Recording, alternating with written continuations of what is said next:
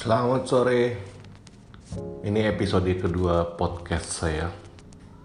Kita mau mencoba membahas mengenai isu beberapa hari ini mengenai alhamdulillah keyakinan terkait dengan redanya COVID-19 di Indonesia itu melalui penelitian dari University di Singapura di sekitar 6 Juni. Walaupun itu lebih lambat dari beberapa negara di Asia Tenggara, tapi fine itu menunjukkan uh, suatu optimistis buat kita semua masyarakat Indonesia. Beberapa hal yang harus dipahami dari studi analisa itu adalah it works if nah, itu bisa terjadi kalau kita tetap menjalani pola seperti yang sudah dilakukan sekarang ini.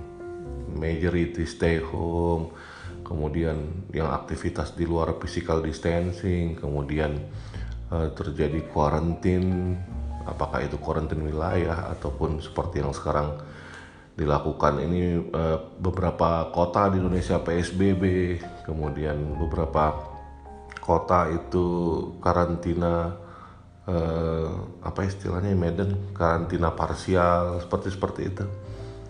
Itu yang harus tetap dijaga.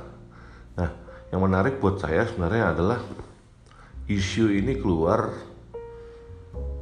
dan memberikan keyakinan buat kita bahwa pasca lebaran baru kita bisa uh, melewati pandemi ini. Kenapa ini eh, balik lagi sebenarnya cara untuk men-switching dan men-channeling pemikiran semua kita bangsa Indonesia, masyarakat Indonesia untuk membawa bersabar.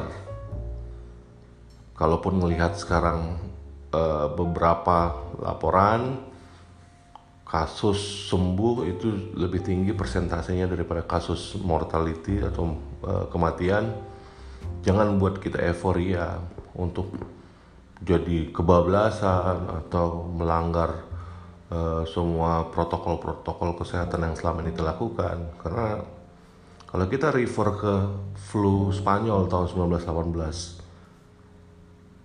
pelana kuda epicentrum yang paling besarnya itu terjadi di session kedua. Jadi saya mundur ke belakang. Ketika itu session pertama itu uh, meninggal hanya 10 juta kemudian sempat reda semua euforia uh, tidak menjaga kaidah kesehatan.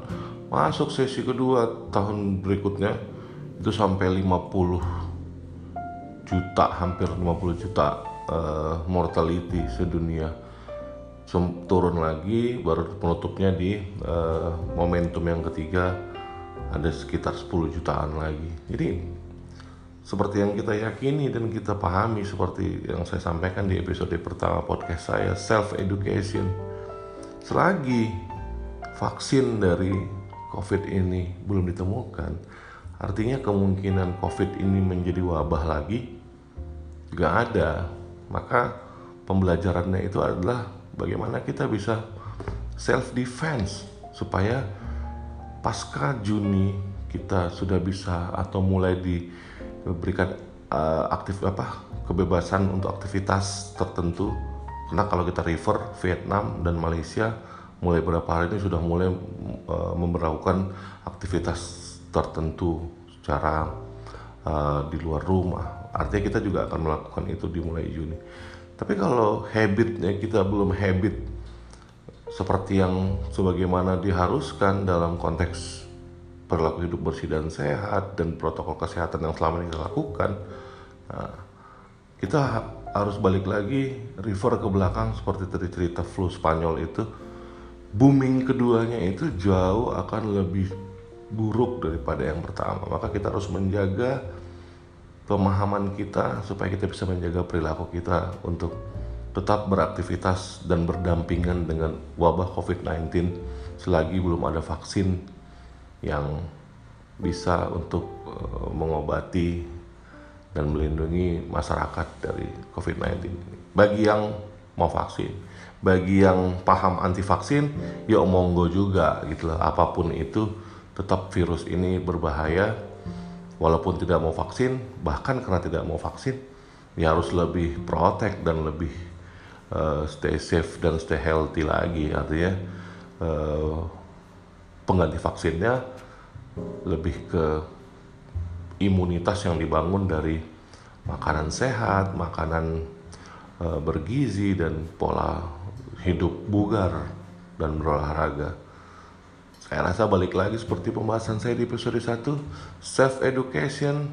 Sekarang saya lanjutkan dengan self defense sehingga insya Allah sebagaimana yang dianalisis oleh peneliti dari Singapura mulai awal Juni kita bisa kembali beraktivitas walaupun aktivitasnya mungkin agak sedikit berbeda dari sebelum pandemi COVID. Saya rasa itu saja. Mudah-mudahan membeli pencerahan dan sedikit pandangan yang simpel dari yang mendengar. Wassalamualaikum warahmatullahi wabarakatuh.